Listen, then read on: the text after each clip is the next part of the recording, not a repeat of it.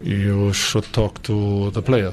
I actually have my own uh, idea in this direction, and uh, yeah, the player makes the decision, and that's it. Which is It's not about impressed. It's not about impressed. Uh, we were not capable, not able as a club uh, to use the player for full 90 minutes at all till now.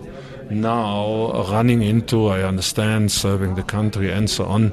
That is why I'm saying, uh, asking the player, how how how is he capable uh, three days later uh, to do something uh, responsible? Uh, I have my own idea about it. I have my own. When I'm talking about loading, when I'm talking about uh, what is the what is the idea behind effective training, loading, effective training structure. One idea behind is to keep and to get the players totally injury free. And secondly, the second idea behind is to get uh, as much as possible the player to a certain uh, uh, competitiveness uh, that they can contribute to a team performance. So now the rest you can put into yourself.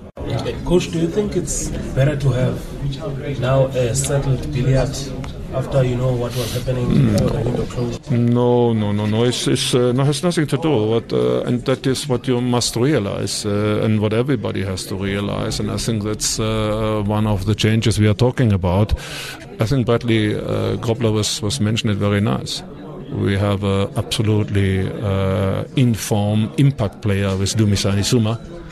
We have a good functional player with uh, Samir Nurkovic. We have a um, player with a lot of potential uh, with Lazarus. Uh, just to give you some some ideas, uh, what is different regarding uh, the last year? Uh, we have players in terms of set places. We have players who can go into it and score. So, meaning that there is a certain competitive attitude inside, and sometimes you have four players and you can play only with two. Unfortunately, the coach made those statements. I was not there yesterday, but I think we he understands the rules. I don't know why he raised that issue, but the rules are rules. Uh, even if a player is injured, he's going to report to, to camp. And uh, if the doctors in camp also do their own assessments based on our reports, they then make a call. But national call-ups are national call-ups. There's no debate about it. There's no there's no comments about it. The club has no right to, to refuse players from going to camp.